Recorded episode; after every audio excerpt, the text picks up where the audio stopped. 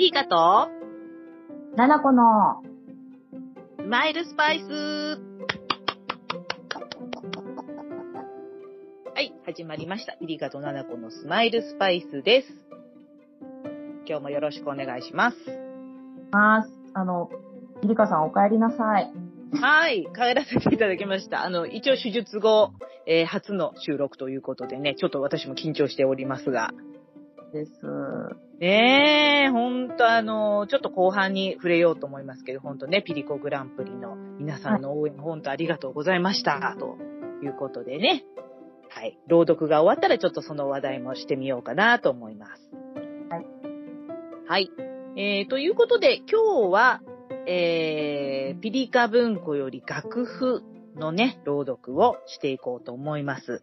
こ本日も今枝奈々子さんにね、えーお手伝いをしていただこうと思いますけれども。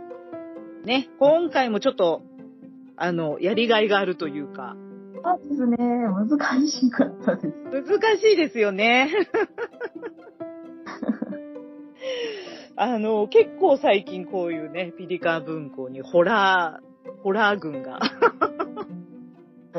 でもやりありますよね。ね、色とりどりになってきまして、えー、ね、またなんかこうちょっとトライしが、しがいがあるというかね、私たちも、あの、どんどん成長していくような気がしますけれども。で、前半はですね、えー、ななこさんに朗読していただいて、えー、三毛田さんの先生の話。そして後半は、えー、私ピリカの朗読で、吉川千恵さんで楽譜という作品を読んでいきます。はい、じゃあ、ななこさんのタイミングでよろしくお願いします。はい。ピリカ文庫より、先生の話。池田さん。9月も終わりになると、音楽室の木の床は直に座ると冷たい。6人ほどの生徒が互いに少し距離をとって、宿題を片付けたり絵を描いて遊んだりしている。先生がいるのに床に座れるのは放課後の特権だ。男は今日の宿題の二桁の足し算と引き算を解いていた。先生は秋空のように澄んだ曲をピアノで弾いている。アップライトピアノは学校にある唯一の楽器だ。他の楽器はお金がなくて買えないのだという。一人の子が、何を弾いているの？と、みちこ先生に聞くと、バッハよ。と、先生は答えた。ピアノの譜面立てには、くすんだ色の楽譜が置かれていた。みちこ先生は怖くはないが、騒がしい時でも口を開けば誰もが静まる。金切り声で怒鳴ったり、市内で脅してくる先生たちとは違う。物静かだが気品があり、そしてどこか逆らえないような力強さを感じさせる眼尻を持っている。ことこが音楽室で宿題を済ませるのは家に居場所がないからだった。彼女が住んでいるのはとても狭いアパートで、6畳の居間に小さい台所が3畳。たったそれだけなのだ。学校から帰れば家事を手伝わされるので宿題ができない。だから居場所のない他の子たちと同じように音楽室をたまり場にしているのだ。大抵の女の子は校庭や近くの公園でゴム跳びやケンケンパをして遊んでいて、男の子たちは野球に夢中だ。誰もが王選手や長島選手の真似をして素手でゴムボールを打ち、ピッチャーは口で言うだけの魔球を投げていた。さっきから美智子先生はピアノを同じところを何度も繰り返し弾いている。どこかうまく弾けないのかわからなかったが、少し進めては同じところで止まってしまうのだ。やがて諦めたようにため息をつき、両手を上げて伸びをしたと思うと、男たちの方に振り返った。何かお話でもしましょうか。みちこ先生はたまにこのように言って、いろいろな話を聞かせてくれる。みんなはピアノの周りに集まってきて、先生の話を待った。皆さんは、憲兵って知っているかしら？太平洋戦争中、憲兵はとても威張っていたそうだ。お国のことや戦争の勝利を疑うような人たちを連れて行って、木刀で殴ったり、蹴ったりしてひどい目に遭わせたという。ある地方のある大きな家の息子が憲兵だった。その憲兵のお父さんは、軍隊で飛行機の設計をしていた偉い人で、周りの家とは違う、困った暮らしをしていなかったそうです。そうね。いい憲兵さん、とでもしておきましょうか。いい憲兵さん自体は大陸にいて、その近所でひどいことをしたわけではなかった。けれど、村には一人、自分の気に入らない人をしょっぴいては暴力を働いたり、突然他人の家に入っては貴重なお米や砂糖を奪っていった悪い憲兵がいたそうよ。やがて戦争が終わると、その村で威張っていた悪い憲兵は死んでしまった。終戦の知らせを聞いて切腹したという噂も、恨みを持つ誰かに殺されたという噂もあったそうです。みちこ先生は時々昔の難しい話をするので、みんなは期待が外れたように少し退屈し始めていた。大野くんは足を前に投げ出し、弥生ちゃんは膝を丸めて、その中に顔をうずめていた。いい憲兵さんは戦争が終わると、やがて大陸から帰ってきた。そうして、大きな家で家族と再び暮らし始めた。奥さんと小さな娘さん、三人家族だった。その家にはちょうどこんなピアノまで置いてあってね。奥さんが娘さんに熱心に教えてあげていたそうよ。いい元憲兵さんは真面目な人で、悪い憲兵とは似ても似つかない人だったのだけども、村の人たちはよく思わなかった。だって、みんな悪い憲兵の印象が強くて、いい憲兵さんのことも戦争中は誰かをいじめていたと思われていたのね。先生の顔は次第に険しくなっていったので、みんな話に飽きてはいたけれど、黙っていた。いい元憲兵さんが帰ってから数年が経った時のある晩、その大きな家の納屋から火が出たの。火の気のない物置小屋からよ。当然その家は消防隊に連絡をした。けれども消防隊は来なかった。やがて火は家まで移ってしまった。小さなぼやで消せると思っていたのに、消防隊が来なかったせいで大きな火事になってしまったのね。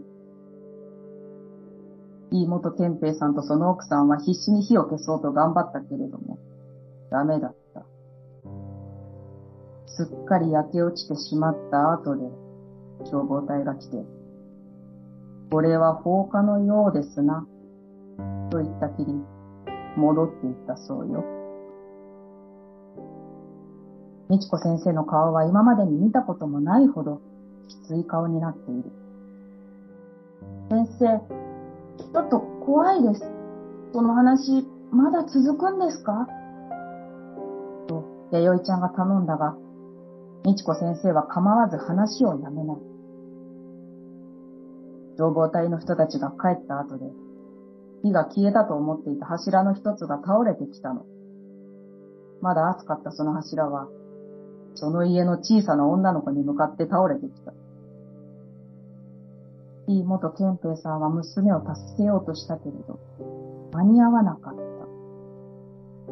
女の子は柱の下敷きになってね、病院に運ばれたけど、やけどがひどくて、結局、亡くなってしまったの。皆さんと同じくらいの年でね。はい。先生の話は、これでおしまい。弥生ちゃんは汗びっしょりの手で私の膝を掴んだ。大野くんは青ざめた顔で黙りこくり。島崎くんはいつの間にか正座になっていた。いつの間にか空は薄暗くなり、黒い雲が覆い出してきていた。みちこ先生は生徒たちに、さあ、雨が降り出す前に帰りましょう。先生もこの部屋に鍵をかけるから、皆さんも準備をしてね。と、静かに。生徒たちは慌てて散らかっていた本やクレヨンをしまい始めた。先生はその様子を能面のような顔でじっと見ていた。今まで見たことのない表情だった。大人になったことこは時折、みちこ先生を思い出す。私たちが卒業してからどこかに転勤したのかも、もしくは教師を辞めたのかもわからない先生。同窓会にも出ず、行方知らずの先生。あの日の譜面立てにあった焼け跡の残った楽譜を思い出すのだった。はい、ありがとうございました。怖い。ありがとうございました。怖い先生。どうかな？怖すぎたかもしれない。いやー、もうなんかあの、じっとりと、私も今すごい手汗をかいています。私もかってますよ。結構これは声を作るの大変だったんじゃないですか？かなり練習しましたね。なんか、うん、あ感情は出ない、物静かっていう先生なので、うん、感情は出るけど、なんかこう、ふつふつとこう、湧いてる感情みたいな。うん。たらわかるかなと思って。うん。ま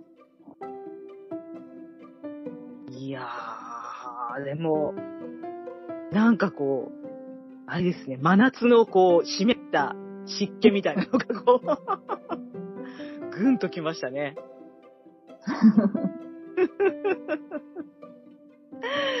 いやー、でもこういったホラー、ね、あの、ななこさんも結構ホラー書かれるじゃないですか。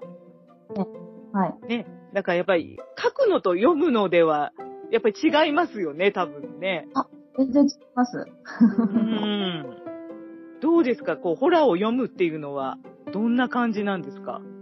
ああ、まあ、そうですね。やっぱホラーと思いながら自分も読むので、うん。まあ、ね、読んだ方がこうヒヤッとしたりしてくれるといいなと思いながらやっぱ、間、間とか、そういうの、うん、強弱だったりとか、っていうのはやっぱ気をつけようと思いますよね。うーん。いや、出てましたよ。よかったです。うーん、もう、弥生ちゃんの心の 叫びが続けるんですか、まだっていうのがもうすごいなんかそうですね。うん。出てた。ばっかりだから、そこだけなんですよね、先生のセリフっていうのが。そうですよね。あとはもうその、ちょっとじっとりとしたね、先生の話っていうのが、うん、まあ割とこう淡々と続くんだけど、その淡々とさが怖いという。ですね。うん。いや、そこが本当あのー、原作っていうか、元々の物語の、あの、いいところ、面白いところというか、うん。うん、だなと思うので、なるべくその雰囲気、朗読でも出せたらなとは思ってましたけど。ええー、三毛田さん喜んでいただけるかな？喜んでくれるといいな。ねえ、結構あの、ななこさん頑張ったと思うので。本当、ね、よかったら感想いただきたいですね。でも、よく楽譜でこの話が書けますよね。そうですよね。うん。最初と最後で、あの、効果的になんだ、楽譜が登場するっていうのが、ね最後、あってなりましたよね。うーん。もう、あのね、やっぱりこう、戦時中ですから、やっぱりそういったこう、まあ、憲兵さんっていうね、あの、存在っていうのも、もう私たちは全然リアルでは知らないですけれども、やっぱ私たちのおばあちゃんぐらいの人たちはね、結構、あの、リアルでもしかしたら、えー存在していたかもしれない人たちですよね。ですね。うーん、でもなんか、わかりますよね。こう、悪い憲兵さんのイメージがついているから、もうそのいい憲兵さんとのもう、なんていうんですか、この、もう、違いがわからないぐらい麻痺しちゃってるっていうかですね、住民が。ですよね。なんか、うん、新兵だからっていう、なんかレッテルじゃないですけど、うん。見ようとしないで、ね、みんなの集団心理みたいなのが働いてたような、うん。ですよね。あもう戦時中っていうだけで、多分普通の状態じゃないと思うんですけど、いや、そうですよ。もう、あの、だって変な話、コロナの時だって、ちうんょっと、あの、変な感じに、やっぱ私たち全員なってたじゃないですか、やっぱり。うんうん、うん、だから、あのー昔だからこうだとか、い今はこんなことないとか、絶対そういうことはなくてうん、やっぱり環境とタイミングさえ揃えば誰でもこうなってしまうっていうところの恐怖を感じましたね。ね。うんうん。なんか、うん。この戦時中っていうのはリアルに想像できないけど、でも、こういうことは実際にあったんだろうなっていうのは想像ができますよね。うーん。で、私、あの、全然私事ですけど、あの、あの、はやぶさ消防団を今見ているので、テレビで。なんか、あの、消防団のあの、ね、こう、放火の 場面が、連想しながら聞いてました、今。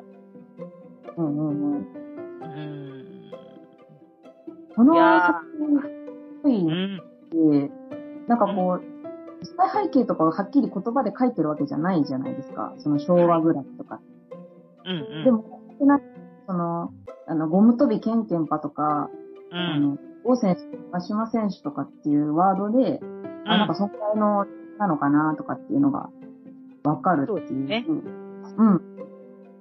すごい確かに。上手だなと思います。口で言うだけの魔球とかね。あ、そう。そうですよね。確かにね。うん。そのこう、全部書き切ってないところがまた、すごいですね。でみちこ先生がじゃあ結局、あの、どういう、どういう経緯ってこうなったのかとかっていうのも、う。こうん匂わすけど、ちゃんと書いてないとこに、うんなんか要因があって、いいですよね。ねえ、もしかしたら、ね、あの、死んだと思われていた女の子が、実は生きていて、みちこ先生だったのかもしれないし、うん、うん、うん、うん、うん。まあ、もしかしたら、こう、霊みたいなのが乗り移ってね、あある先生に語らせてるのかもしれないし、うん、うん、うん。うん、そうですよね。うん、なんかいろんな憶測ができますよね。本当はっきり描写されてないからこそ、こう、読んでる人たちに想像できるみたいな。うん。いやー、すごいね。こういうの書けちゃうの。そしてこれの公開日が8月15日だったっていうのも、こう、ちょっとゾクゾクそうそうねんちょっと狙われたのかしら、三毛田さん。なんかコメントで、なんだっけ、あの、くしくもみたいなことで書いてたような。うんうんうん。うんそうなんですよね。で、あの、ちょうど多分そのお盆の時期に書いていただいてたので、あの、三毛田さんの記事を見たら、あの、ちょっと長崎にご縁があるみたいで、うん三毛田さん。はいはい。うん。で、あのー長崎のね、写真をね、こう、たくさん載せてらっしゃいました。そう。うん。なんかそういったところでも、こう、ちょっとつながりがあって嬉しかったです。うん。うん。ねえ、ほんと、あの、いろんな、ね、もしかしたら偶然だったかもしれないないですけど、こう、作を練っていただいたようにも見える作品でしたね。はい。はーい。本当、あの、ななこさんもありがとうございました。大変だったと思いますけれども。あの、やりがいがある、よ読んでよかったと思います。いや、ちょっとまた広がりましたね、ななこさんの朗読がね。だといいですけど、はい。ああ、本当ね、三毛田さんも本当ありがとうございました。もうじっとりさせていただきました。ありがとうございます。はーい。えー、そしたらちょっと今度は気分を変えましょう。気分を変えて、はい、あの、後半はですね、えー、ちょっと爽やかな、えー、まるで柑橘のような 作品を、えーよ読ませていただきますね。はい。では参ります。ピリカ文庫よ、楽譜、吉川千恵。ダメだ。また間違えた。手から止めどもなく溢れてくる手汗を拭いながら、優子はため息をつく。小学1年生から小学6年生の現在まで続けているピアノのレッスン。6年続けているにもかかわらず、残念なことに優子にはピアノの才能がまるっきりなかった。上達はせず、次の演奏会を最後にピアノはやめることにしていた。才能がない上に練習嫌い。それでも続けてこれたのには理由があった。そろそろゆきこ先生が来られるわよ。母の声に練習がうまくできていないことも忘れて、ゆう子は思わず笑顔になってしまう。ブオーン外から大きめのエンジン音が聞こえる。ゆう子が窓から覗くと、家の前に鮮やかな真っ黄色のオープンカーが止まったのが見えた。夏の真っ青な空の下に黄色がよく映える。ゆう子はお気に入りの鏡を見ながら、いそいそと前髪を整え、玄関へ急いだ。こんにちは。玄関に明るくて涼やかな声が響く。こんにちは。ゆきこ先生の顔を見て嬉しくてにやけそうになる。それを無理に抑えながら、ゆうこは挨拶を返した。一番最初のレッスンで初めて先生を見たとき、ゆうこは顔を真っ赤にしてしまった。真っ白な肌に美しいロングの黒髪がなびき、キラキラした大きな瞳にとびっきりの笑顔。負けに、すごくいい匂いがする。ゆうこは今までの人生でこんな素敵な女の人は見たことがなかった。どうやったらこんな女の人になれるんだろう？先生の姿を見ながら、ゆうこは考える。前回はここまでだったよね。そう問いかけられて、ゆうこは慌てて言う。あ、はい、こ、ここまででした。ゆうこちゃんたらぼーっとして、好きな男の子のことでも考えてたんじゃない？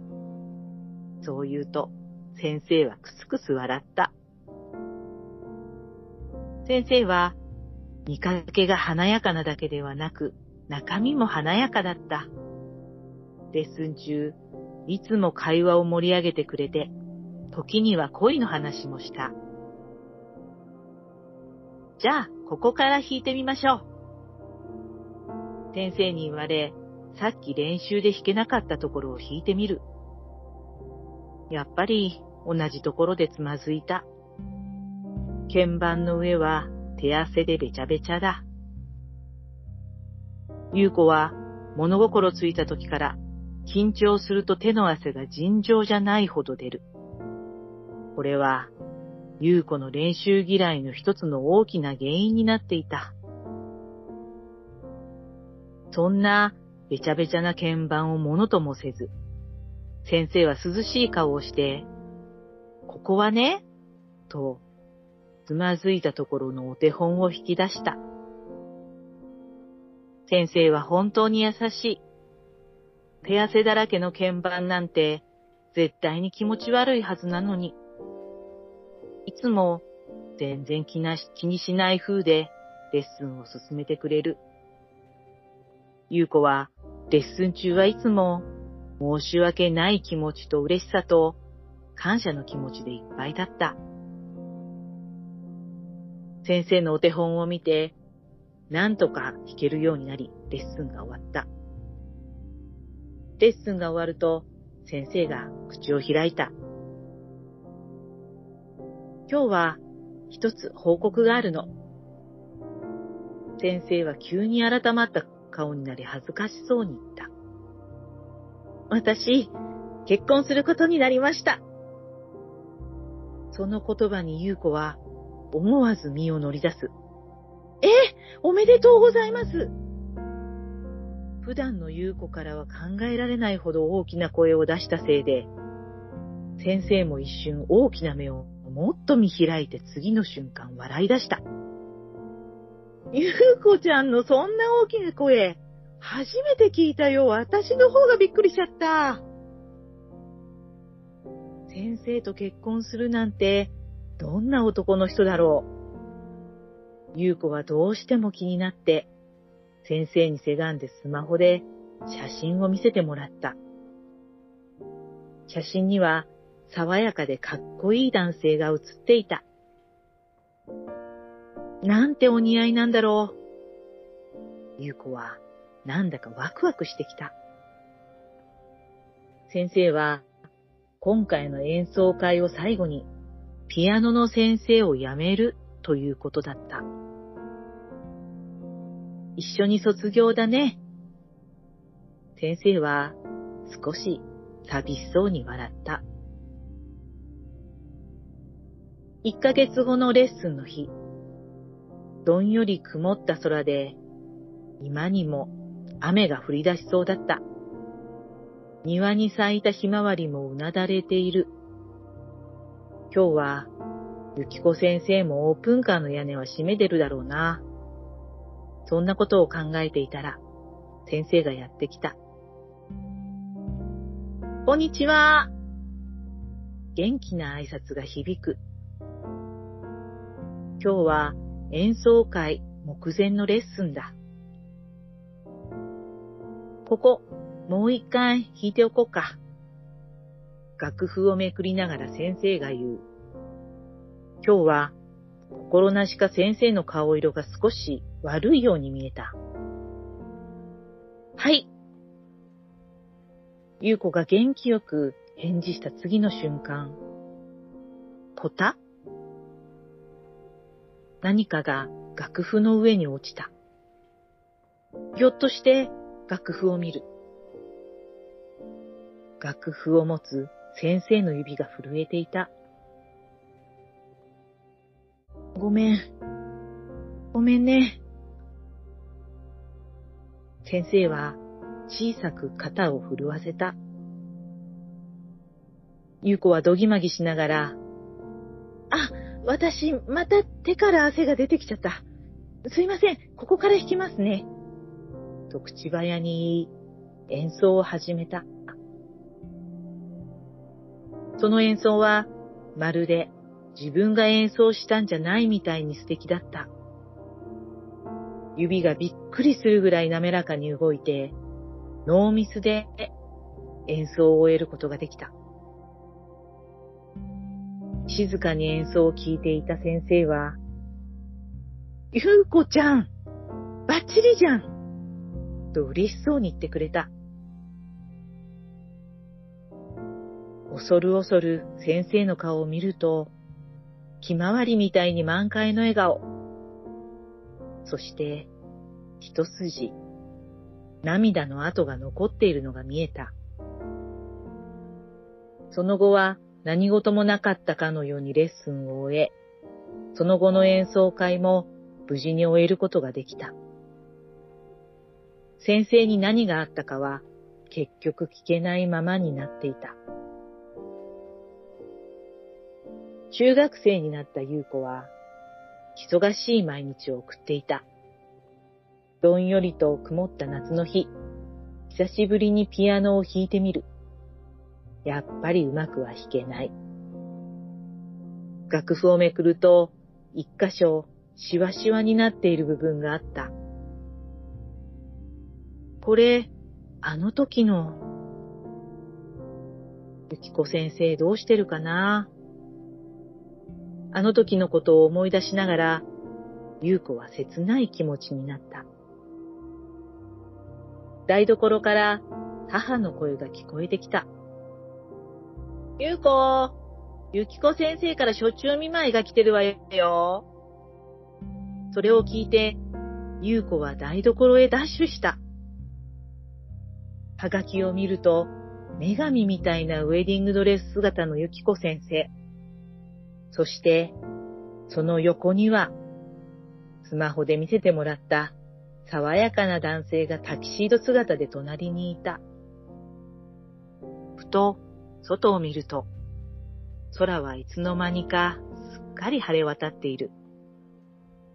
庭のひまわりは青空の下、輝くように咲いていた。はい、ありがとうございました。ありがとうございました。爽やか。爽やか。ねえ、ほんと、あの、ね、吉川千恵さんのピリカ文庫は2回目で。うんうんうん。はい。もうスマスパにはね、あの、何回も来ていただいて、この前カフェペンギンにね、出ていただいたんですけれども。はいはい。うん、すごくあの素直なね、あの感情移入がもうスーッとできる作品を書かれる、あ、そうですね。ね。うん。うん。なんかこう、なんでしょう、身構えずに読めるというか。ああ、確かに。うん、うん。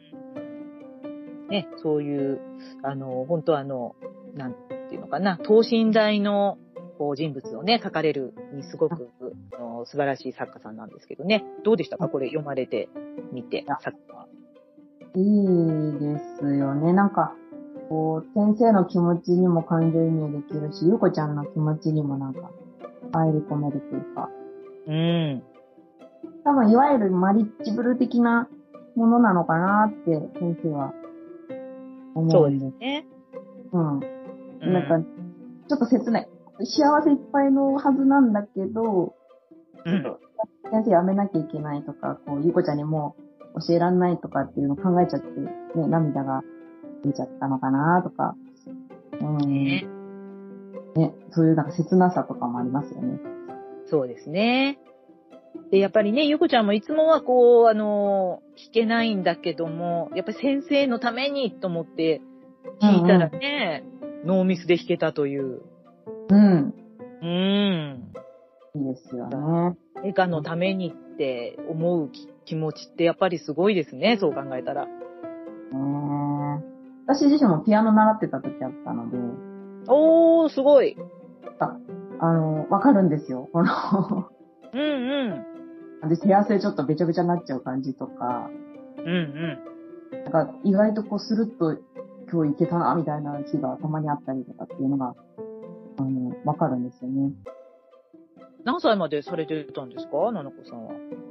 えっと、小学校1年生ぐらいから、うん。大学1年ぐらいまで続けてたのかな。すごいすごい。でも、なん、なんですね。そんな、なんか本格的にいろいろ弾くとかじゃなくて、まあ、週に1回行って、うん。うん、まあ、なんですかね、あの、本がいろいろある、楽譜がいっぱい入った本があるんですけど、はい。それ、まあ何曲か弾いて、まあ年に1回発表会があるっていう感じでしたけど。えー、でも発表会ってやっぱり、うん。普通なわけですよね、やっぱりね。ですね。すごい緊張するし。やっぱあれで、うん、この作中にもありますけど、手汗が出るもんですか？出ます。ね、やっぱ手汗が出ると、こう、滑りやすくなるって感じなんですかね？まあ、滑ります。うん。だから、演奏する前に一回ちょっとスカートとかズボンとかで手を拭いてみたいな感じですね。そうですよね。またね、あの、三木田さんの方の作品も、あの、手汗が出てきましたけど、ちょっとまた違う手汗でしたね、今回は。そうですね。なんかね、そういうことで言うと、どっちもピアノが出てくるし、ですよね。うん。うん思い共通点もあるんですよね。確かに。んそうです。そうそう、全然、あの、色は違うんですけど、ピアノと楽譜、ね、それと手汗。手汗。あと何なんかそう、うん。ありますかね。うん。だからすごくそういったところではね、なんかこう、こう面白いところで共通点もしてるし、リンクもしていたなっていう二作品でした。まあ、全然違うけど、意外と、それがありましたね。ねえ、ほんと、面白い。うん。ねえ。ちえさんもすごい仕事が忙しかった中、そうだったんですよね。そう、なんか夏忙しいんですって、ちえさんのお仕事が。うんうん。うん、そんな中引き受けていただいてね。本当ありがたい限りでございました。素敵な作品でした。うん、本当あのね、前半と後半全く色が違う今回の朗読だったので、はい。太田さんがどういう BGM をつけるのかなっていうのが合わせるんだろ難しいですよね。多分ね。う。ああ、きっといい感じにしてくれるんですよ。DJ コータがしてくれるんだと思います。はい。ということでね、ピリカ文庫から2つの作品を本日は朗読をさせていただきました。はい。ということでね、えー本来でしたら、あの、まあ、今回楽譜というテーマなので、まあ、楽譜についてということで、ちょっと2人で話すところなんですけれども、まあ、あの、前回ね、あの、コッシーさんの方から紹介がございました、あピリコグランプリ。ここについてちょっとね、後半は触れさせていただこうと思っております。いやー、正直ここまで、あの、皆さんが集ってくれるとは思わず、本当にですよ。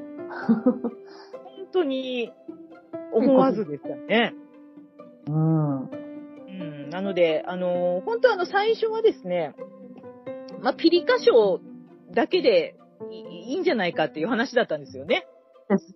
うん。ピリカさんが、なんか、一番面白かったの選んでね、みたいな、結構軽い感じでしたよね。そうそうそう、そんな、なんか、そんな来ないよ、みたいな。そんな来ないよっていうか、そんな来ないよってみんな思ってたんですよ、多分。そんなでしたよね。そうそうそうそうそう。まあ、まあね、お友達はね、こう、もしかしたらこう乗ってくれるかもしれないけど、まあそんなね、あの、まあ私事じゃないですか、やっぱりこういうねうん。手術のって言ったら、やっぱりそ、そこにこう触れたくないっていうか触れるのがしんどい方もいらっしゃるし、ね、こう、なんていう言葉をかけたらいいかわかんないっていうことで生還してくださる方もね、きっといらっしゃると思うんですよね。で、まあ、そんな中で、えー、326個のつぶやきをいただきました。ありがとうございました。ありがとうございました。はーい。こうになってしまって。うすん。ごい。そうそうたメンバーの。そうそうたるメンバーでしたね、ほんとね。ほんと、うんあの、途中で白熊文芸部とコラボした時はどこまで行くんだろうと思いましたけど。なんだろうと思いましたね。あの小牧さんがね、ほんとそういう意味では動いてくださって、うん。いやーうん、素晴らしいし、ありがたいですね。ようーん。ー。ね。あい。ねえ、ほんと、あのーこのピリコグランプリがスタートしたのは、まあ入院前、私が、あの、もともと入院する前から始めていただいて、はい。はい、退院するまで、えー、なので、あの、自宅療養を開始する頃頃まで、あの、続けていただいたので、はいあの、本当皆さんと共にいたって感じでした。ああ、なるほど。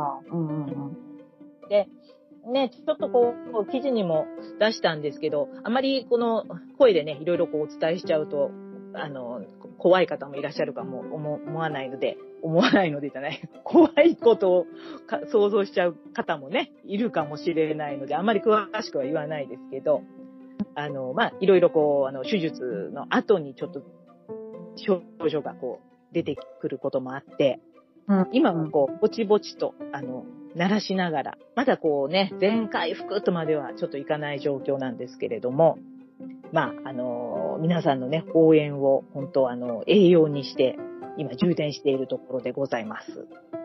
何よりですね。うん。ねえ。いやー、本当ね、私、あの、お産以外で病気したことなかったんですよ。あ、うんはいはいはい。私もそうです。だからね、あのーまあ、あの、ちょっと軽く考えてたなっていうのがありました、本当うんうん。うん。だからやっぱりね、こう、医療の手にかかるっていうことはこういうことかっていうのが、本当今回身に染みて分かったし、やっぱり体大事やなって思いました。ですね。本当あの、えーまあ、まあ、ななこさんは私よりもお若いから、まだまだかもしれないけど、やっぱり更年期にね、差し掛かってくる時期ですから、やっぱ女性としてはいろんな変化が出てくる時期ですのでね。はい。うん。なので、もしね、こう私の、あの、投稿とか見られて、あ、なんかねって気になってたんだけど、なかなかいけてなかったなって、まあ、ピリカもね、思い越し上げたし、私もやってみっかって思って検査に行ってくれる方がね、多くいるといいなと、本当に思いました。本当ですね。検査大事ですね。大事です。本当私サボってたからね、検査。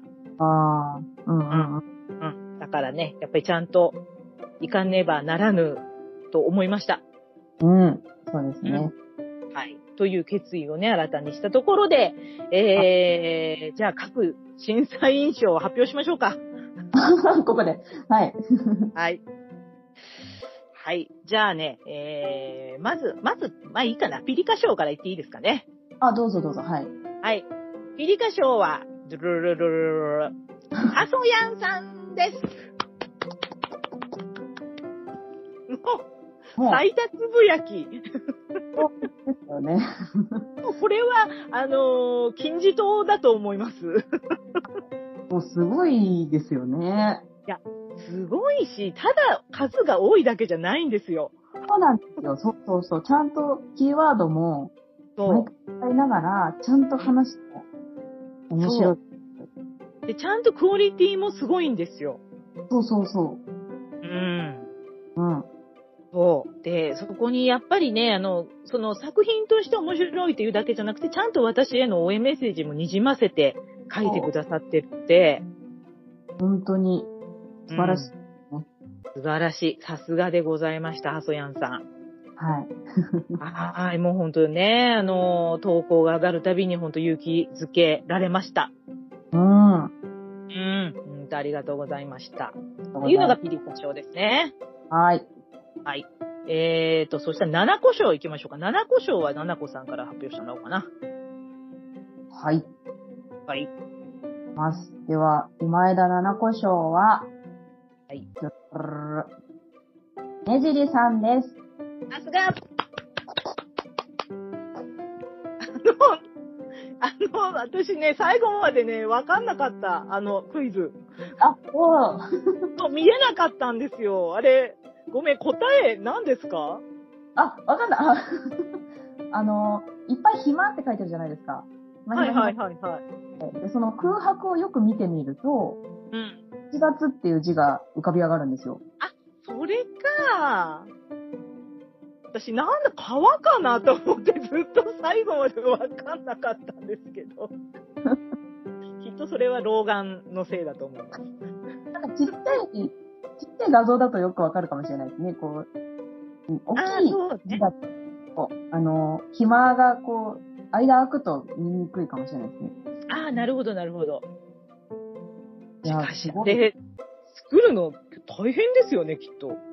ですよね。なんか、うまいこと、何、配列しなきゃいけないじゃないですか、文字を。いや、そうですよ。うん、で私もしばらく見てわかんなくて、皆さんのコメントで、あの、わ、わかったみたいなこと書いてる人がいて、すごいなと思いながら。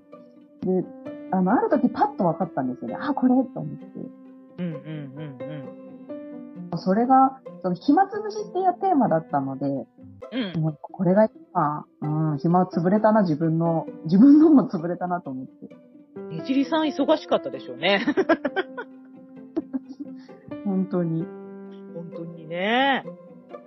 いやー、でもそういう、こう、なんだろうな、こう、変わったことを、こう、やっぱひねり出してくるところがすごいですね、ねじりさん。そうですよね。ねやっぱ、まあ、文字、文章とかの方が多い中、え。こういうのをなさったのが、やっぱ、で、それでなんか幅が広がった感がありますよね。あ、ほんとほんと、ねじりさんの、その、イメージがちょっと変わった。ああ、うんうんうん。あ、こんなこともできるんだ、みたいな。うん。うんうん。ねえ、ほんと。ねじりさんありがとうございました。あはい。そしたら、えーと、じゃあね、次はコッシー賞。私から発表しようと思います。ドゥルドゥルドゥルドゥルドゥルドゥル。豆島圭さんです。おめでとうございます。おもう、あの、文章もすごいんですけど、イラストの応酬がすごかったですよね。あすごいや、お、応酬がありましたよね。うん。あの、モブキャラ？そそう。いやー、ま、飴島さん、書いてもすごいっていうか、最初の頃のつぶやきでは、こうなんかすごく本当にオチのある小説をね、出されてらっしゃって、うわ、さすが豆島さんだなって思ってたんですけれど、後半からこう、ね、幅が広がって引き出しが多い方だなっていうのをすごく感じましたね。う。えーまあこれあの、白黒さんがね、その前にコナン君のモブキャラでっていううん。のをやってらし、ななんか、お店乗っかった感じでやられてましたけど、うん。なんか楽しいですよね、こういうの。ねえ。こうやってこう、あの、ね、それぞれでこう交流が始まって、そこでこう、広がっていくっていうのがなんかノートならではでね。うん。うん、すごくあの、なんかな、ノーノートっぽいっていうか、スマスパっぽいっていうか、ね、すごくそういう感じがしました。データが集うからこそのね。そうそうそう。ああいうのもだってさ、一人でやってるだけでは広がらないわけですからね。本当うん。うんそこのこうね、ノーターさんとのこう、あうんの呼吸みたいなのがすごかったなと思いましたね。うんうん。はい。本当盛り上げてきた。豆島さんも結構数多かったですよね。あと確か。数えないですいっぱい出してくださってます。うん。うん、いっぱいほんとつぶやいてくださって。そう私もありがとうもうちょっと待ったんですよね、七個賞。うんうんうん。あの、まあ、ねじりさんのも素晴らしかったしなと思ったら、星さんが選ばれてたんで、うんうん。そうだよね、と思って。ねえ、いろんな人を選びたいですもんね、ほんとね。選び、選ぶの大変でしたよね。大変なんですよ。もう、ピリカグランプリの苦労がわかるでしょ、ななこさん。本当これピリカグランプリ相当大変だなと思いましたね。相当胃が痛いんですよ。だから、まだこれピリコだからね。まずね、ライトな感じでしたけど、ライトですけど、そら、ピリカグランプリは、そら、ちょっと、本場もんですからね。改めて本当すごいなと思いましたね。サイン気分も皆さんにね、味わっていただきましたけどね。別ながら。はい、ほんと、豆島さんね、ありがとうございました。えー、そしたらね、次、マーマレードショー行きましょう。ルルルルルルル。向川鶴夫さんです。おめでとうございます。いやー、本当ぜ素晴らしいですよね、本当に。素晴らしい。で、で、っていいんですかね。あの、素晴らしいクオリティ。本当に。本当に。手がちゃんと140字で表現をしてくださっていて、そう。すごいですね。でちゃんと小説になってるんですよね。全部。で、やっぱりこう、あの、嬉しかったのは、あの、向川さん自体が楽しんでくれてるっていうのがすごく伝わってきたことですよね。ね、それ大事ですよね、やっぱり。なんかこう、お付き合いでやってますみたいなのはもうね、それだけでももちろんありがたいんだけれども、なんかね、とりあえずお付き合いもあるし、一回つぶやいとくか、だ、ではない、こう、気持ちが乗っているという。そうですね。ねえ、やっぱりそういったところ、すごいんだわ。と、あの、一回、ね、あの、向川さんの、あの、小説、私もこう、朗読させていただいたことあったんですけど、まあ、もう、むか、向川色がね、あの、すごく成長させていただきました。むず、難しいっていうか、難しいかもしれない、読むのは。うん。こう難しいだけじゃないんですよ。なんか、なんかね、こう、なんていうのかな。色を、色を変えないと、こう、ああの、川さんになれないんですよ。あ、ます、わかるかも。うん。うん。うん。があるから。とね、あの、向川さんのピリカ文庫一回読ませていただいたときに、うんうん。本当にあの、すごく成長させていただいたしね、あの、全然、あの、満足できてなかったんですけどね、100%の。うんうんうん。うん、でもやっぱ独特ですよね、やっぱりね。にあの、やっぱり、あの、向川色っていうか、うんありますよね、世界がね。だからやっぱり自分、自分をそのまま持ってっても向川さんにはなれないっていう。ああ、そうかもですね。でもまたそこがこう、なんて言うんですか、やってやるぜっていうね。そう、こう、はい炎が燃える、燃える、朗読魂が燃える。そう。なのでね、あの、もし機会があったら今度ね、あの、ななこさんもよかったら向川さんの作品とか挑戦していただきたいなと思います。したいですね。ねなんか本当本当あの、あ、こういうことかって多分分かっていただけると思います。ですね。うん。うん。でもあの、向川さん、クオリティ高い小説群を、本当ありがとうございました。出ました。はい。えー、ということで、残る二つですね。えー、では、コータ賞行きましょう。ルルルルルルル。リミットさんです。パチパチパチパチパチパチ。ありがとうございます。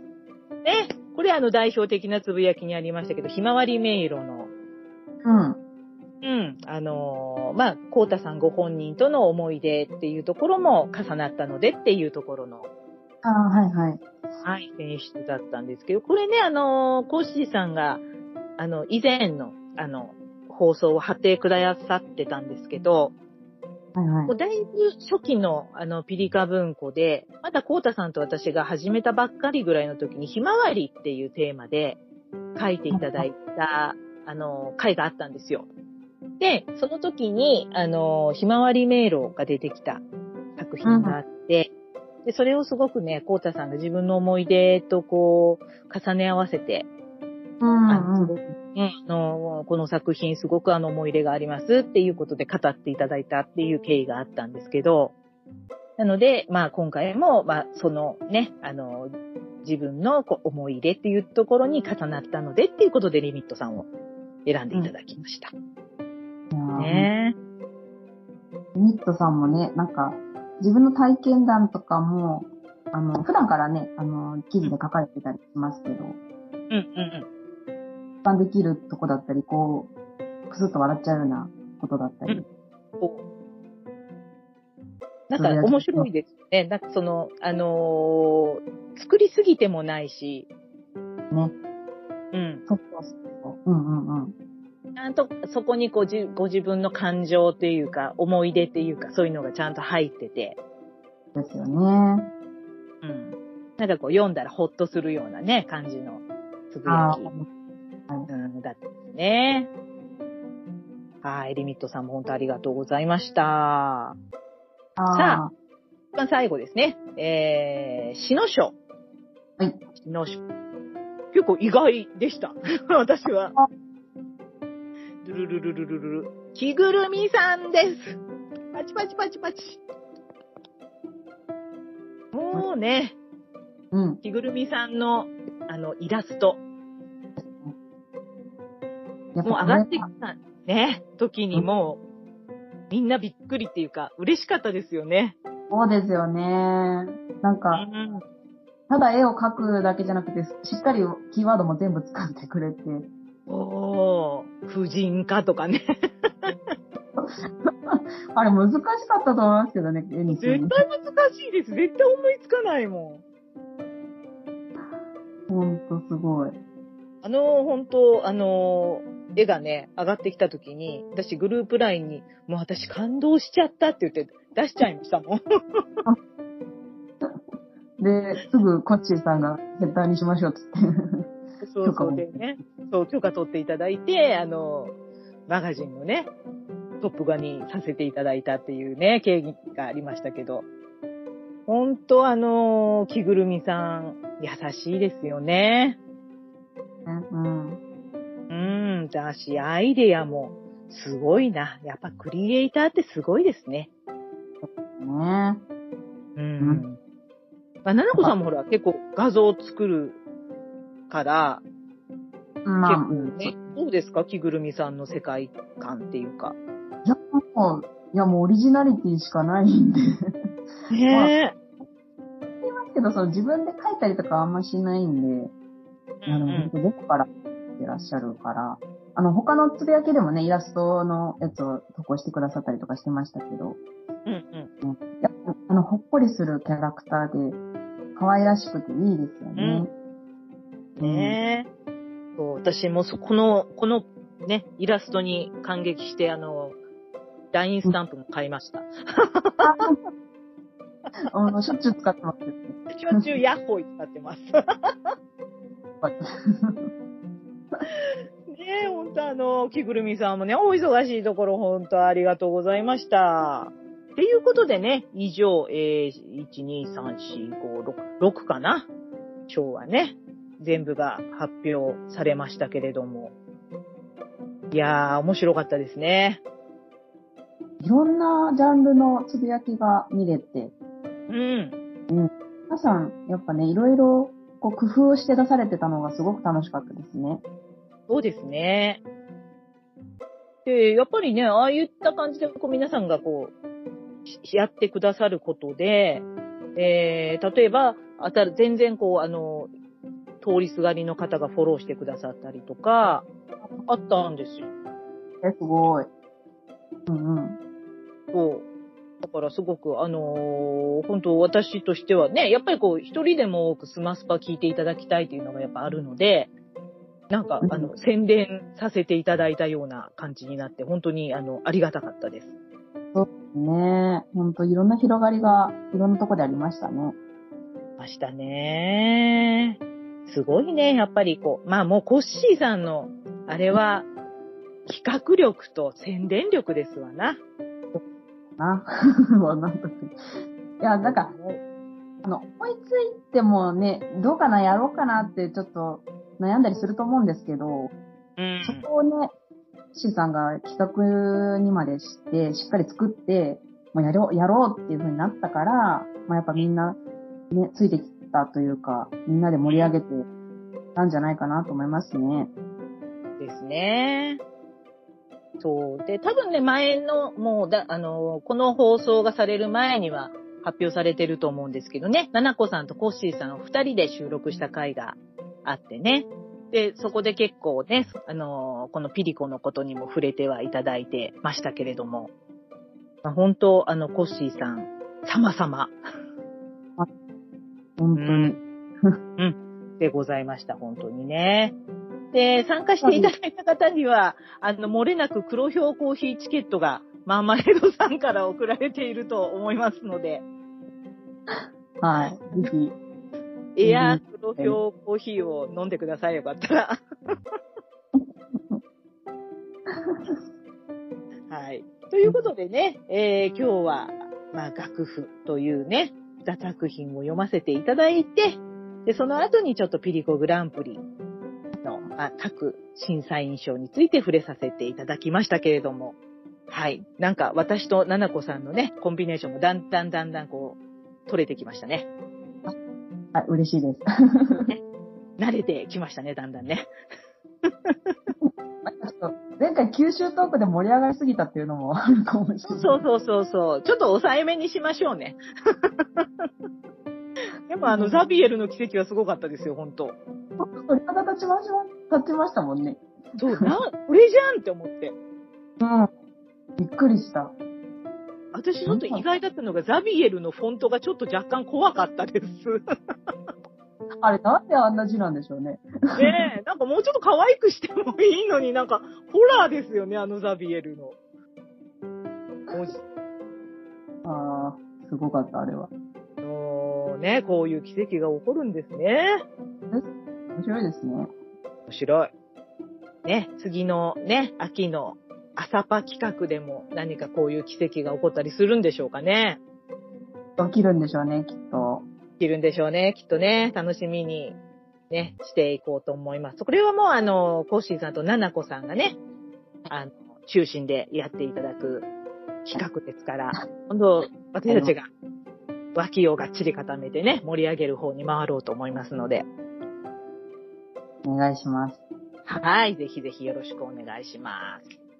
はい、ということで今日は、はい、ななこさんと私で、えー朗読プラスピリコグランプリ発表させていただきましたけれども、まあそろそろお時間もやってまいりましたので締めていきましょうか。えー、では、えー、まあ最近水曜土曜になってるけど、まあ、あの、本当は土曜日なので、毎週土曜はスマスパの日ということで、また次回お耳にかかります。さようなら。さよなら。はい、ありがとうございました。ああ。